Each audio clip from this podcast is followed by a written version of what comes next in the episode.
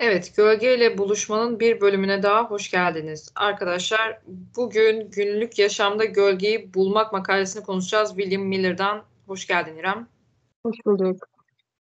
Evet, e, makalenin hemen girişinde zaten beş adımdan bahsediyor Miller. Günlük yaşamda gölgeyi bulmak için. Okuyorum bunları. İçe doğru bir yolculuk ile gölgemizin mahiyeti hakkında fikir edinmek için en az beş etkili yol vardır. 1. Başkalarından bizi nasıl algıladıkları konusunda geri bildirim istemek. 2. Yansıtmalarımızın içeriğini ortaya çıkarmak. 3. Dil ve davranış sürçmelerini incelemek ve amaçladığımızdan farklı algılandığımızda gerçekten ne olduğunu araştırmak. 4. Mize anlayışımızı ve özdeşleşmelerimizi değerlendirmek ve 5. Rüyalarımızı, hayallerimizi ve fantazilerimizi incelemek. Evet İremciğim birle başlayalım. Başkalarından bizi nasıl algıladıkları konusunda geri bildirim istemek sözü sana veriyorum. Tabii ki.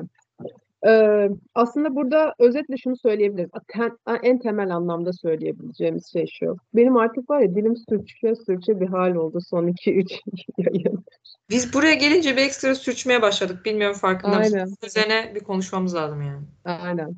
Belki buna sırf buna özel bir neden dilimiz sürçüyor podcast'te gölge ilişkisini Terapi gibi böyle karşılıklı. Yani, yani, yoksa normalde böyle konuşmuyorum gerçekten. Çok daha düzgün konuşuyorum. ee, benim burada en çok dikkatimi çeken ve aslında bir tavsiyede de bulunduğu bir şey e, var yazarın. Diyor ki başkalarından bizi nasıl göründüklerine dair aldığımız geri bildirim kişisel gölgemizle ilgili fikir edinmenin en etkili yolları en etkili yollarından biridir. Yani eğer biz gölgemizi anlayamıyorsak, kavrayamıyorsak, hangi davranış, davranışımızın işte e, gölgeye ait olduğu ya da tamamıyla başka bir şeye ait olduğunu anlayamıyorsak, güvendiğimiz ve gerçekten objektif olduğunu düşündüğümüz insanlara kendimizle ilgili soru sorarsak, ee, oradan bayağı faydalı bilgiler alabileceğimizi düşünüyorum ki ben bunu sana birkaç hafta önce yaptım hatırlarsın. Aynen. ben kendim sordum. Sözü sana birine. verdim. Evet. Ben kendim sordum hani özellikle. Ee, çünkü düşündüğüm, gördüğüm ve yani belli bir kendi konseptimde olan düşündüğüm, gördüğüm ve dışarıdan aldığım e, şeyler, e, geri bildirimler hep birbirinden çok farklı. E, o yüzden objektif olduğunu düşündüğüm Çilin'e ben bunu sordum. E, ve evet gerçekten e, hem kafamı açtı hem de biraz daha evet mevzu biraz da bununla ilgiliymiş dediğim bir şey oldu. E, yani bu iyi bir yöntem aslında. Ama tabii gerçekten güvendiğiniz bir insan olması önemli bir şey. Evet oraya katılıyorum. Yani şey konusunda güvenebilmeliyiz bu insanlara. Ee, daha tabii neden güvenebilmeliyiz? Aslında bir sürü insan bize bizimle alakalı çok uç noktalarda feedback verse bile e, hatta hatalı feedback verse bile hiçbir şey değilse onunla ilgili bir şeyi, hiçbir şey değilse onunla olan ilişkimizle ilgili bir şeyleri anlarız zaten. Ama daha minimum direnç gösterebilmemiz için. Çünkü bazen mesela geliyor biri bir şey söylüyor e, o kişiye zaten öyle bir samimiyet, öyle bir yakınlık, öyle bir güven beslemiyorsak hatta o kişi bizim böyle gölgemizi çok benimsemiş yani onu çok canlandıran bir insansa falan onun ağzından çıkan şeylere karşı daha fazla direnç gösteriyoruz. Yani daha böyle bir cevap vermeye ya da kabul etmemeye e, ya da daha şüpheyle yaklaşmaya mesela eğiliyoruz ama samimiyetine ya da ne bileyim işte objektifliğine, bize olan sevgisine güvenebildiğimiz bir insana mesela sorduğumuzda daha net cevaplar alabiliyoruz. Bir de şey güzel bir şey. Ben bu pratiği olarak da seviyorum. Arada bir insanların birbirlerine ya sence ben nasılım? Seni mesela nereden gıcık ediyorum falan diye sormasını Hı-hı. seviyorum. Böylece şeye izin vermemiş oluyorsunuz ilişkilerde. Birikime ve patlamaya mesela hiçbir şey duymak istemeyen insanların olduğu ilişkilerde patlamalar ve anlaşmazlıklar daha çok çıkıyor. Evet. Hani o beklemeden, zaten... biriktirmeden sormuş oluyorsunuz yani. Hı hı. Ama işte o zaman da şöyle bir durum var. Bu kişinin e, karşısındakiyle alakalı bir şey değil. Kim hani böyle sıradaki gelsin o temayı hep canlandırdığı ve hep e, artık uygulamaya döktüğü için eninde sonunda her şekilde iyi anlaşmaya çalışsa bile patlayacak bir noktaya gelmiş oluyor. Orada çok da hani sağlıklı bir durum değil. Bir de şey var, gerçekten dediğin gibi kişisel hükümetinin olmaması gerekiyor. Yani e, içten içe ne kadar işte sevdiğini düşünsen de, öyle hissetsen de, ne bileyim değer versen de düşüncesine, e, içeride o şeyi, söylediği şeyleri içselleştirmeden, olumlu ya da olumsuz, hani bu tip bir insana sormak gerçekten önemli diye düşünüyorum. Çünkü şöyle bir şey var, hani kitapta da bunu söylüyor, bu da bizim en başından beri konuştuğumuz bir şey. Benim gördüğümü anlatmasına gerek yok. Karşıdaki de bende görüyor zaten. Hı. Benim e, yansıtmadığını düşündüğüm şey ya da dile getirmediğini e, düşündüğüm şey. O yüzden e, o karşılıklı alışverişte olumlu bir şey bu. Öyle. Ben bir de burada şeye çok dikkat ederim. Ee, kişinin olabildiğince gündelik hayatımın içinden biri olmasını isterim. Evet.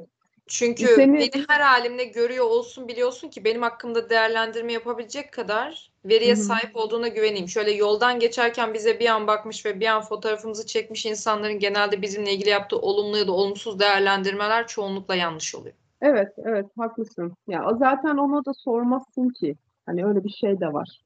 Ya da e, ya bu çok özel bir soru çünkü aslında. Yani e, ve çoğunlukla da e, gerçi dengede kalınabilir bir şey ama olumsuz bir şey duyacaksın kendinle ilgili bir şey, yani kendinle ilgili ve bu e, kolay bir şey değil. Hani eleş çünkü eleştiriyi biz çok bilmiyoruz. Yapmasını da bilmiyoruz. Doğru. Ee, eleştiriyi almayı da bilmiyoruz. Hani eleştiriyi çünkü biz çok daha farklı algılıyoruz. Böyle işte e, negatif yönüyle ele alıyoruz ama o eleştiri öyle bir şey değil. O bize hep öyle geldiği için e, biraz tahammülümüzü aşan bir şey. Yani sen egomuz orada sanki yerle bir oluyor gibi. Ama mevzu o değil tamamıyla. Öyle tabii onda şeyin de alak e, sebebi var biraz. Dediğin gibi biz eleştiriyi e, çok da anlayamıyoruz. Eleştiri biraz hasetle kol kola gidiyor. Özellikle bu linç kültürünün aşırı arttığı bir dünyada. Yani Hı hı. hemen bir e, iptal kültürü dediğimiz o cancel kültürüne dönüşüyor.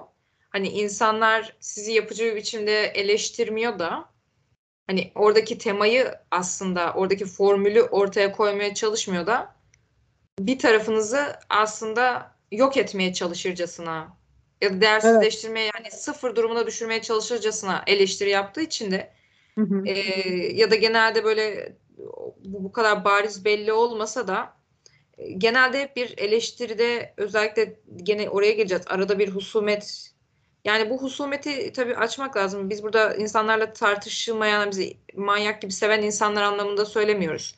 Sağlıklı bir karşılıklı iletişim yoksa, içeride birikmiş şeyler varsa kişinin e, söyledikleri bizde bir yere oturmuyor. Tam tersine direnci arttırıyor. O zaman da zaten karşı taraf ne derse desin savunmaya geçiyoruz. Bununla alakalı bir anım var. Bir gün bana e, biri şey demişti.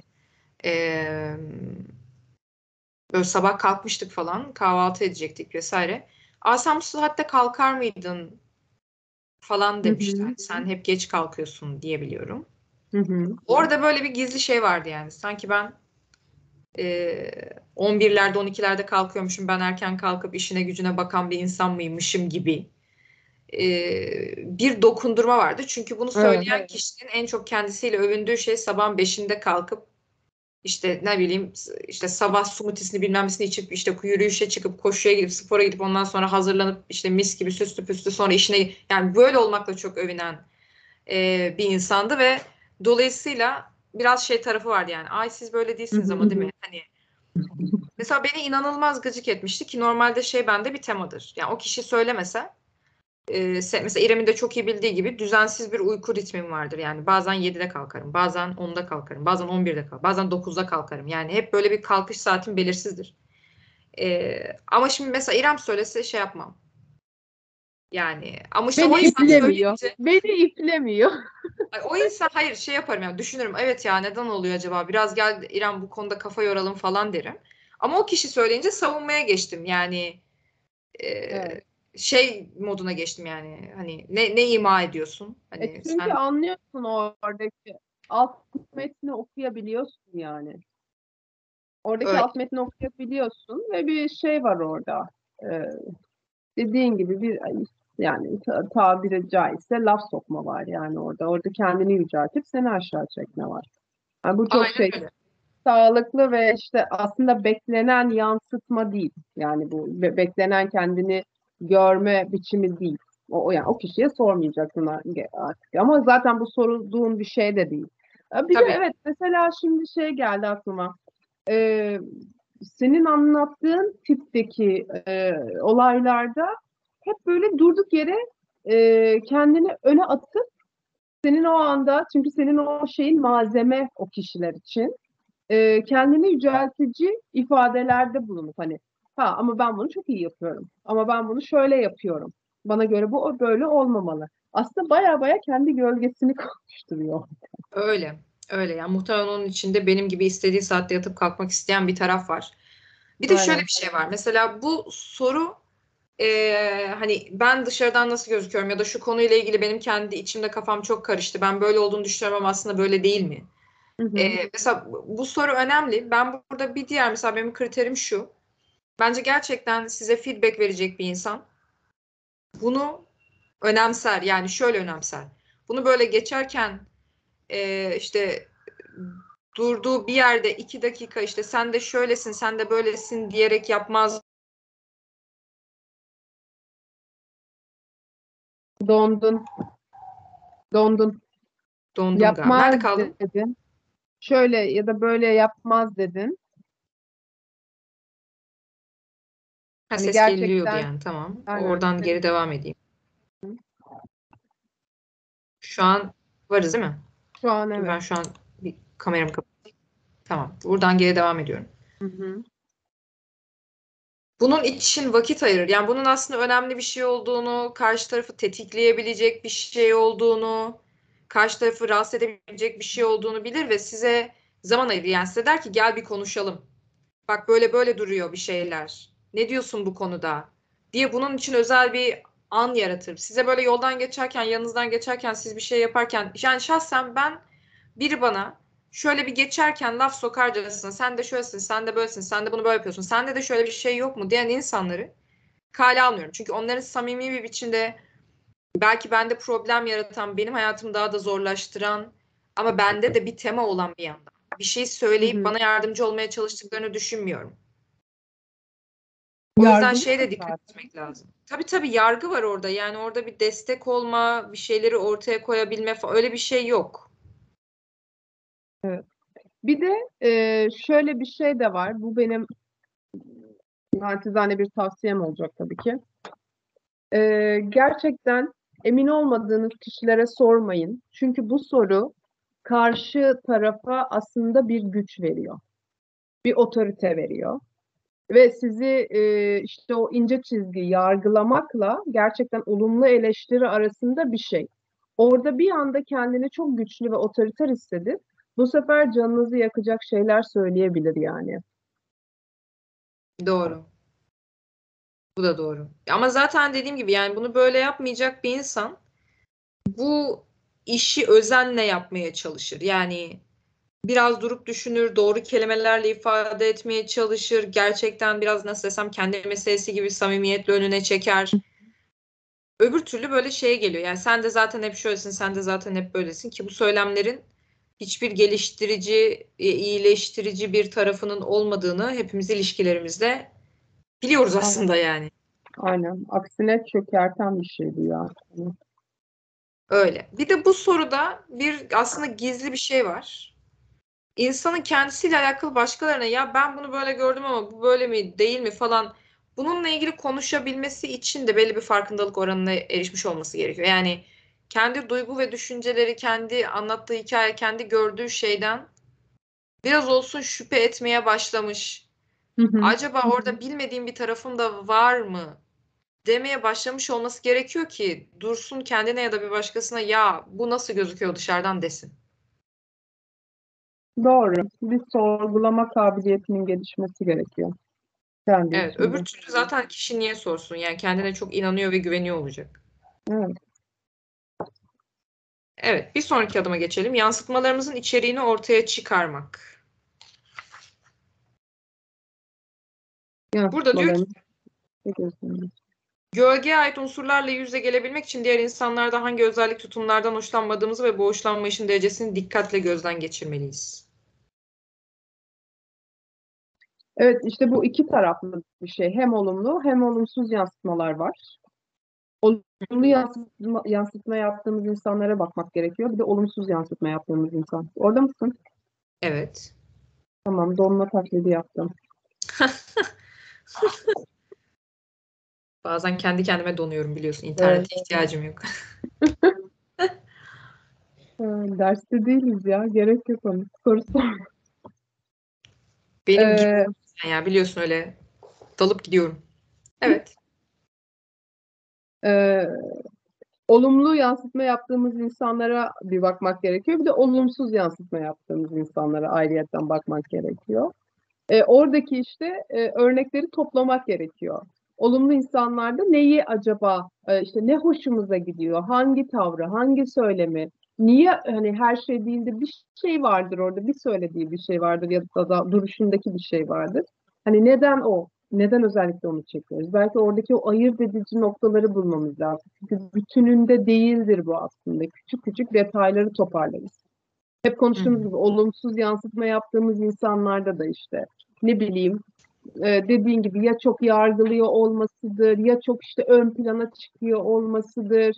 Ne bileyim belki kılık kıyafet bile olabilir ya da çok açık giyiniyordur sana göre falan hani e, çok yüksek sesle gülüyordur. Hani neden başka bir şeyine takmıyoruz da neden çok yüksek sesle güldüğüne takıyoruz gibi. Ben, ben- bunlar böyle hep şey toparladığın e, küçük küçük şeyler, e, doneler. Onları alıp aslında orada kendini kendine bakmak lazım. Tabii burada şey de çok önemli. Ee, özellikle aşırı tepki verdiğimiz noktalar. Yani mesela işte bir insan görüyoruz diyelim ki sosyal medyada ve diyoruz ki aman tanrım ne kadar harika bir insan. Yani orada bir şey yapıyor. Diyoruz ki bundan Hı dolayı bu insan harika ve mükemmel bir insan olmalı. Ona bir kimlik Genele giydirmeye çalışıyoruz. Tabii tabii yani orada bir şeyi aşırı idealize ediyoruz. O aşırı idealize etmenin mutlaka bir anlamı var. Yani o öylesine yapılmış bir şey değil. O insan o kadar süper olduğundan ya da harika olduğundan da değil. Ama Hı hı. keza gene bir insanı eee, diyelim ki bir davranışından dolayı, bir şeyinden dolayı ya da bir iki şeyinden dolayı hiç tolere edemiyor olmak. Yani ona dayanamıyor, ona sabredemiyor olmak, ona bakamıyor olmak, çok irite oluyor olmak vesaire. Hani bu da bu noktada önemli. Burada neye takılıyoruz? Bunları Hı hı. topladığımızda işte ortaya biraz gölge çıkıyor aslında. Evet. Evet, mesela kitapta çok güzel söylemiş bunu. İşte çatışma durumundan bahsediyor. İşte çatışmadan kaçmamız, e, neden bizi gerdiği üzerine. Çünkü çatışma çok güçlü duygular hani ortaya çıkartıyor. Ee, ve bir şekilde bir çatışma karşısındaki düşmanın oluyor. Tam olarak kitapta kullanılan ifade de bu. Diyor ki düşmanımızda kınadığımız şey muhtemelen kendi karanlığımızın gölge yansıtmasından başka bir şey değildir. Aynı şekilde olumlu gölge için de bunu söylüyor. İşte bu nitelikleri de biz yansıtırız olumlu gölgede karşıdaki de. O da diyor ki onlarda kendimize ait olan, burası çok kritik bence. Ancak şu veya bu sebepten dolayı bilincimize çıkar, bilincimize çıkarmalarına izin vermediğimiz ve farkında olmadığımız olumlu özellikleri görürüz. Yani demek oluyor ki biz aslında bizde iyi olan nitelikleri de bastırıyoruz. Öyle. Ve onu görünce orada bir heyecana kapılıp böyle belki de Aa, bak aklıma ne geldi. Ee, e, bazen böyle idol gibi belirlediğimiz insanlar oluyor.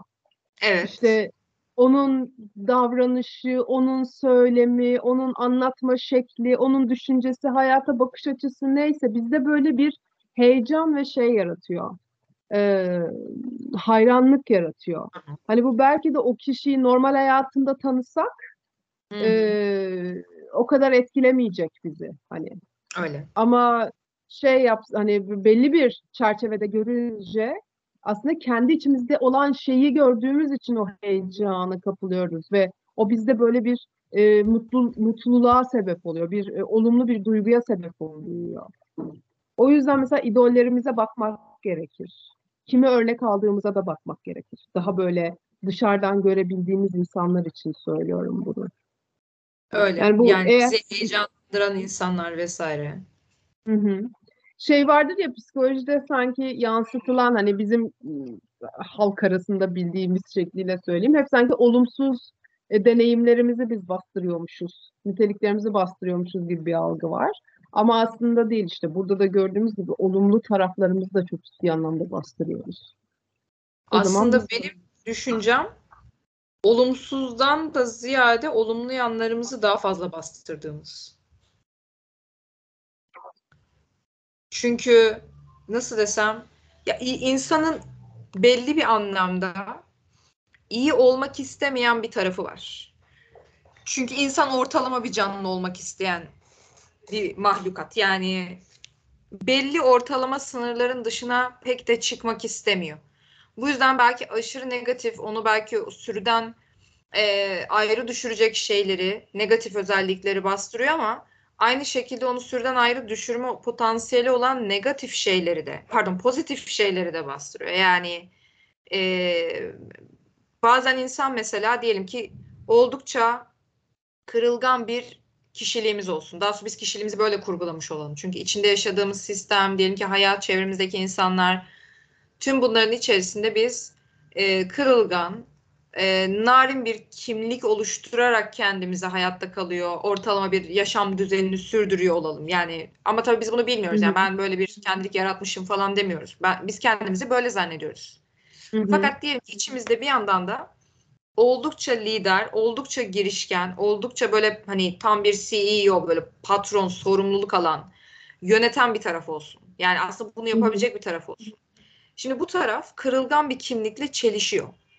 Dolayısıyla içerideki yapı şöyle diyor. Ama ben böyle yaparsam insanlar benim o kadar da kırılgan olmadığımı fark yani birileri gelip diyecek ki demek ki sen de o kadar kırılgan, o kadar narin değilmişsin yani. Bu sefer Evet. onu bastırmaya başlıyoruz ve dışarıda mesela böyle e, lider insanlara çok fazla çekiliyoruz. İlişki yaşamak da mesela özellikle romantik ilişkilerde ama olmak zorunda değil. Dikkatimi çeken şey şu kişi kendi gölgesiyle bağ kuramadığı, onu kendi hayatına çıkaramadığı yerde bunu ilişkiler vasıtasıyla yapmaya çalışıyor gibi. Yani gidiyor mesela tam da gölgesinin bir tarafını çok iyi ifade eden insanla ilişkilenmeye çalışıyor. Hı hı. Ona aşık oluyor mesela. Onu seviyor ama onu bir yandan ona öfkeleniyor. Hani bu arada bu şeyde de çok güzel açıklanıyor ee, bir kitapta. Yazarın adını unuttum. Bir şey Johnson'dı. Johnson Jonathan Johnson mıydı? Hatırlayamıyorum ama kitap şöyle üç seri olarak gidiyor. He, She ve Aşk olarak gidiyor. Üç seri bir Ha, kitap. O da biliyorum, İlken evet. bir psikolog. Orada mesela zaten şey diyor yani mesela aşk duygusu diyor aşırı yoğun çekim ama aynı zamanda o kişiye duyduğumuz öfke, küskünlük, onunla bağ kurmaya çalışmak ama onu bir türlü doğru düzgün hani böyle kolaylıkla yapamamak vesaire. Bu diyor kişinin hani bizim gölgemizi temsil ettiğinin. Çünkü gölgemizle de ilişkimiz böyle ya. Bir yandan bir hayranlık Evet. duyuyoruz. Bir yandan korkuyoruz. Bir yandan kızıyoruz falan. Bir yandan umut etmek istiyoruz. Hani onun hayatımıza dahil olabileceğini Hı falan. hı. Biraz bu da var yani işin Evet. bu tarafında. Aşık olduğumuz insanlara da bakabiliriz aslında yani. Doğru söylüyorsun. Yani kitapta bir yerde şey diyordu. Yani e, e, ben asla böyle olamam. Ben asla böyle şeyler yapamam. Aslında e, şey diye tanımlıyordu galiba. Hemen bir arka sayfadaydı 96 evet. Şey diyor bu diyor aslında e, gölgemizin altın parçasıdır.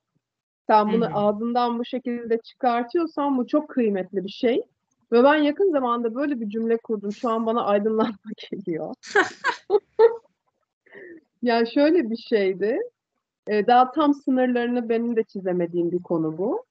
E, böyle çok göz önünde olmayı istiyor muyum, istemiyor muyum gibi bir tema var bende. E, ve çok arada kaldığım, yani iki uçta savrulduğum bir şey. Yani bir gün geliyor, evet ben bunu çok istiyorum, çok göz önünde bulunmak istiyorum, bir şeyler söylemek istiyorum, anlatmak istiyorum işte falan filan. Sonra diyorum ki ya hayır ben böyle bir insan olamam. Ben bunu yapamam. Yani sanki çünkü orada şöyle bir şey yargılıyorum. Ee, eğer bir insan kendiyle ilgili e, kötü anlamda değil bu hani kötü beslenmiş bir şey değil. Bir şeyleri söylüyorsa, ön plana çıkıyorsa, bildiği bir konuyla ilgili bir şeyler söylüyorsa bu çok ayıp bir şeymiş gibi geliyor bana. O yüzden ben o ayıp olma noktasına düşmemek için sanki hep kendimi böyle geri planda tutuyorum. Ama aslında içimde e, öyle bir insan yok. İçimde daha fazla böyle hani sen daha iyi bilirsin. E,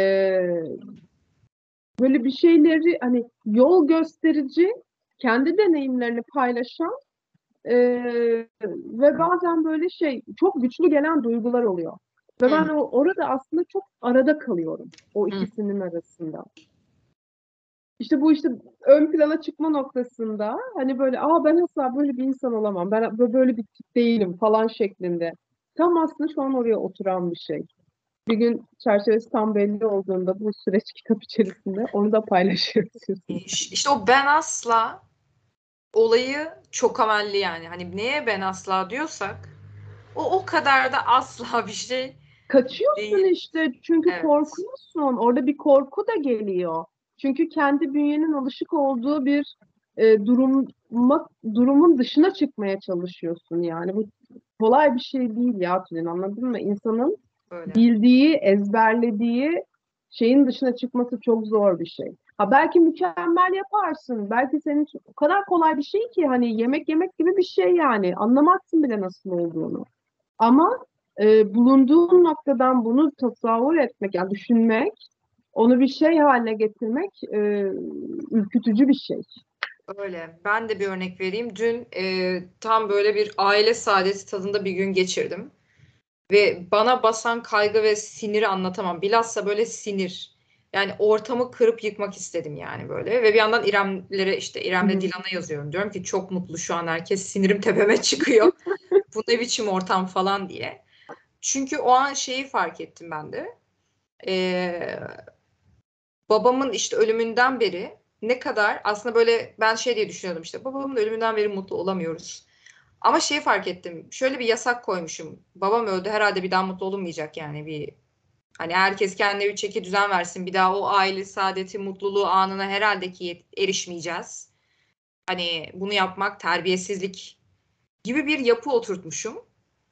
Ve o yüzden yapının içinde şimdi böyle bir yapı oluştuğu için senelerdir o tekrar gelince insanların gayet huzurlu, mutlu hayatına devam eden, hani herkes mutlu, bir arada aile saadeti o tarafın böyle şey oluyor. Yani yani normalde işte gölgenin böyle tarafları var. Öyle şeylere tepki gösteriyorsunuz ki insanlar böyle bön bön bakıyor. Yani şey diyor, bunda tepki gösterecek ne var ben göremedim. Evet. Yani bana ya normal ya da çok güzel bir şeymiş gibi geliyor ama ya da o kadar aşırı bir şey değilmiş sen buna niye bu kadar tepki gösterdin? Ama işte öyle bir tepki gösteriyorsunuz ki işte aşırı tepkide şeyi görüyorsunuz. Yani demek ki burada bir tema var. Ee, ve aslında ne kadar şey yapmışım yani sanki huzurlu olma. Bana da mesela o ayıpmış gibi geliyor. Anlatabiliyor muyum? Hani yaşanan bunca şeyden sonra babamdan sonra biz bir daha mutlu mu olacağız? Ne kadar ayıp. Hani umurumuzda değil mi ya bizim yaşadığımız hiçbir şey? Biz Evet. hayvan mıyız? Hayatımıza kaldığımız yerden devam ediyoruz gibi. Bende de hep böyle şeyleri bir ayıp gibi gören taraf var. Hı hı. Kim bilir nereden ve kimden ve nasıl oluşumlardan geliyor. Ee, Ama şöyle bir şey yani aslında ne kadar insani bir şey ve ne kadar doğal bir şey. O yüzden hep Evet. şey yapıyoruz. Yani gölgede bastırılan şey illa böyle korkunç herkesin tiksindiği ve ittiği bir şey olmak zorunda değil. Herkesin çok normal gördüğü bir şey bizde gölgeye dönüşebilir yani. Aynen öyle. Bir de Yani çok alıştıysan Öyle Huzursuz İrem'in söylediği şey hani deneyimlerimi paylaşmak vesaire bu benim çok normal görüp yaptığım bir şey. Dün de ben İrem'e yazıyorum diyorum ki bu ne biçim ortam? İrem diyor ki bu benim her zamanki ortamım yani. Bu, bu gündelik hayat zaten böyle bir şey falan diyor mesela. Hani normal görüyorsun sen benimkini. Ben seninkini normal görüyorum ama kendimiz onun normalliğini göremiyoruz. Evet. Ya bir de şey çok etkili bunda. Ee, biz genelde kafasının içinde yaşayan insanlarız. Hani ve orada böyle sonsuz ihtimaller geliyor kendini soyutladığın için bir yerde dışarıdan. Bu bilerek bilinçli yapılan bir şey değil bu.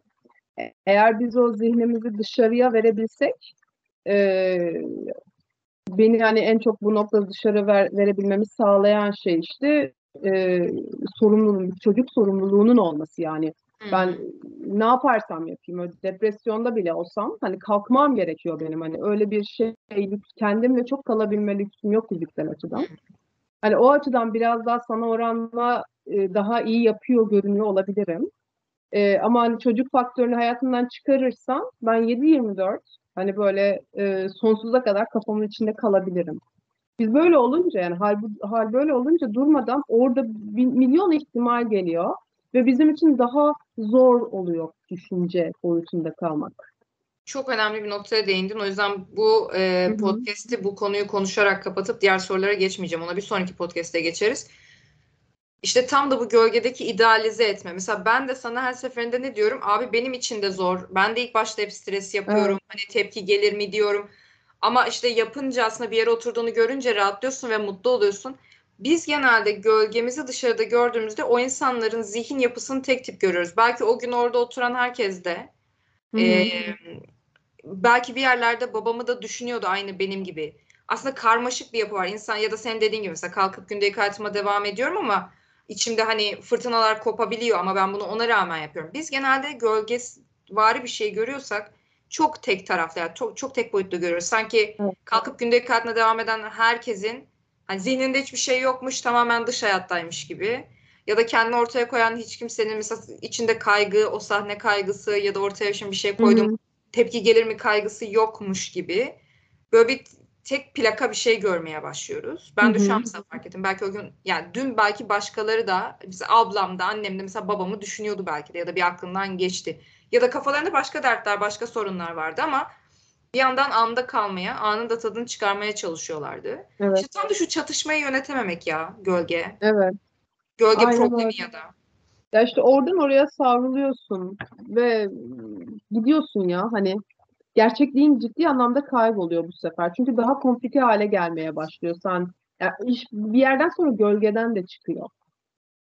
Evet ve çünkü şey, çünkü şey olarak görüyorsun ya bu ya bu olarak görmeye başlıyorsun. Halbuki realitede yani organik yaşamda ya bu ya bu değil. Genelde hem hem durum oluyor. Yani hem onu hissediyorsun hem onu yapıyorsun. Hem öyle bir Evet. şey var ortada hem böyle bir şey var. O Aynen. ikisini böyle birbirinden işte çok ayırdığında ki kitap boyunca hep buraya vurgu var zaten değil mi? Benlikle gölgeyi böyle koparırcasına ayırmaya çalışıp uç kutuplar haline getirmek. Hı hı. Onu böyle Ya- yaptığında başa çıkamaz oluyorsun işte. Evet. Ya biz şeye çok alışıyoruz. akla kara mevzusuna. Ya ak olacak ya kara olacak. Karşımızdaki insandan da bunu bekliyoruz. Ya beni sevecek ya beni sevmeyecek. Yani ortası yokmuş gibi. Evet. Ve bu çok, insanı çok büyük bir çıkmaza sürüklüyor. O zaman çatışmalar da doğuyor. Sanki üçüncü bir opsiyonun olmaması senin zihninde sıkıntı yaratan bir şey yani. Ne, ne biz şimdi atıyorum e, beni çok seviyorsun. Biz seninle kavga edemeyecek miyiz? Beni çok seviyorsun. Ben senin her dediğini yapmak zorunda mıyım? Yani seni kaybetmemek için. Çünkü genelde ilişkiler bunun üzerine kurulu yani. Aynen. Ve beni şey yapmazsan beni kaybedersin tehlikesini hep yani o, o alt mesajı direkt söylemese bile yani onu hissediyorsun. Hani çünkü e, görünmeyen duygular var ve bunu anlayabiliyorsun sen yani orada illa şey somut bir şekilde var olmasına gerek yok. Onun kendi havası ve ağırlığı geliyor sana. O yüzden o akla kara mevzusundan da biraz çıkmamız gerekiyor ya. Yani e, birazcık şey var. Hani salmak gerekiyor gerçekten. Rahat bırakmak gerekiyor. E, bu çok hep aynı şeyi söylüyorum ama kolay bir şey değil gerçekten. Ve şey e, sonra biraz karşındakini gelip şöyle bir egzersiz vardı. E, ben de bir yaşam koçluğu eğitimi alan bir insan olarak söylüyorum. 30 dakika boyunca karşındakini hiçbir düşüncen gelmeden dinleyebiliyor musun? Hani bu ne kadar, bunun ne kadarını başarabiliyorsun? Hani Hı. 30 dakika değil, 5 dakika bile. Hiçbir şey söylemeden, onunla ilgili bir yargıya varmadan, ondan sonra e, aklına onun söyledikleri hiçbir şey çağrıştırmadan, sadece o olduğu için ne kadar dinleyebiliyorsun? Yani belki biraz bu böyle bir egzersiz, böyle bir e, şey tadında, ödev tadında hani bir şeyi deneyimlemek e, insana bir şeyler katabilir. Ben mesela bunu sık sık yapıyorum. Özellikle ben e, de bazen şeyler de olabiliyor. Tetikleniyorum. Senin yaptığın bir şeyle de tetikleniyorum. O zaman mesela çok kötü hissediyorum falan. Böyle uçurumdan aşağı yuvarlanıyorum falan böyle. Acayip bir şeye dönüyor.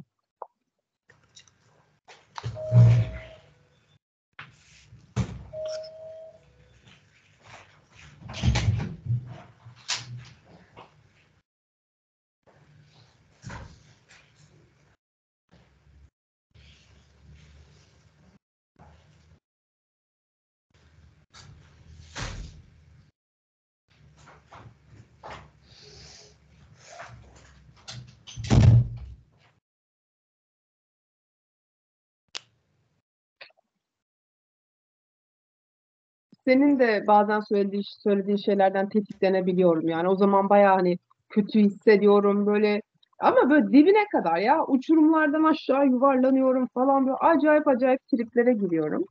Bu sefer ama böyle şey geliyor. Ha evet bir dakika ya bu neden böyle oldu? Ya bir bakmak.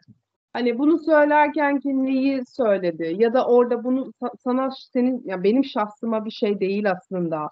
Orada alternatif bir iç ses geliştirmeni de sağlıyor. Orada e, hiçbir şey düşünmeden sadece dinlemek. Hı hı. Ya aslında durumu daha bütüncül görebilmek. Şimdi bu konuşmalarımız biraz şeye gitti gibi bana onu hatırlattı.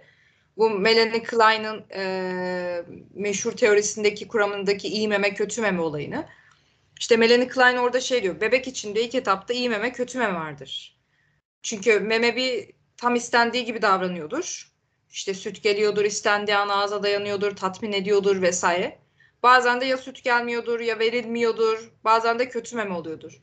İşte Melanie Klein e, çok Wikipedia özetiyle şey diyor bebek diyor bir süre için bu ikisini birleyemez. Yani iyi meme vardır, kötü meme vardır. Ama sonra diyor gelişim sürecinde bir yasla birlikte, burası çok önemli. Bir Hı hı. yasla birlikte diyor şeyi kavrar. İyi meme kötü meme diye iki şey yok. İkisi de aynı meme, ikisi de aynı anne. Bu anne bazen istediğim gibi davranıyor, bazen de istemediğim gibi davranıyor ama bütüne bakmak lazım. Ama Hı hı. onun mesela Melanie Klein bir yas, bir olgunlaşma yası süreciyle mesela gelecek bir şey olduğunu, gelmezse kişinin işte o zihnindeki ayrıştırmanın daima devam ettiğini bir yerde e, belirtiyor. Bu da sanki onun gibi bir şey. Yani bu akla kara bir şey işte ya çok iyidir ya çok kötüdür. İnsanları, olayları da hep ortadan ikiye bölmeye çalışıyoruz ya. Bir gün bir insan Evet. bir şey yapıyor, ne harika insan diyoruz. Bir gün bir şey yapıyor, Allah bunun belasını versin diyoruz. Yani asla o iki insanın aynı insan olduğunu. Yani Evet. sadece farklı taraflarını, o bütünlemeyi mesela yapamıyoruz ya da yapmayı mesela çok güç buluyoruz bir yerde. İyisiyle Evet. kötüsüyle birleyemiyoruz. Ya evet bir de şey var. Hep böyle bizi güzelleşsin istiyoruz karşımızdaki insan. Hep işimize yarasın ya da güzelleşsin Evet işte. ya böyle hiç tahammülümüz yok ya kötü bir şey duymaya. Sinirlerim bozuldu şu anda benim ya. Hani ne var yani aksine böyle şey e, söyleyebilmeli insan ki o söylerse belki sen de hoşlanmadığın bir şeyi dile getirebilirsin. Neden Aynen. hoşumuza gitmiyor? Çünkü sen de bir şey kötü bir şey söylemek istemiyorsun. Sen de güzelliyorsun. Aslında bir çanak tutma olayı var burada. Sonuçta hiçbir işe yaramıyor. Mesela insanların birbirlerinin sanrısını besleyecek şekilde ilişkilenmesi. Evet. Yani içten içe aslında orada saçma sapan bir şey olduğunu görüyorsun mesela.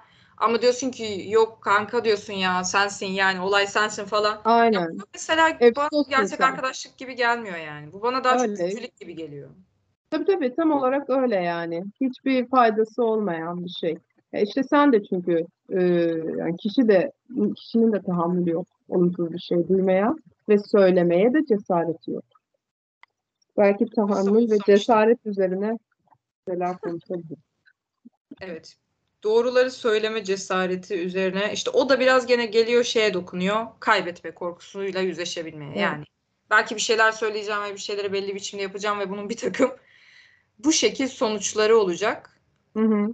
Ee, belki de olmayacak yani her şey tam tersine iyi gidecek ama o riski alabilmek yani o kaybetme Evet. riskini göze alabilmek. Aynen. Kaybetme, dışlanma. Neyse. Bilemiyorum tam. Hepsi kaybetmeye giriyor ki. Evet. Evet. Bu bölümü de böyle diyelim o zaman İremciğim. Teşekkür ederim. Ben teşekkür ederim katıldığın için. Dinleyen herkese de teşekkürler. Bir sonraki bölümde görüşmek üzere. Hoşçakalın.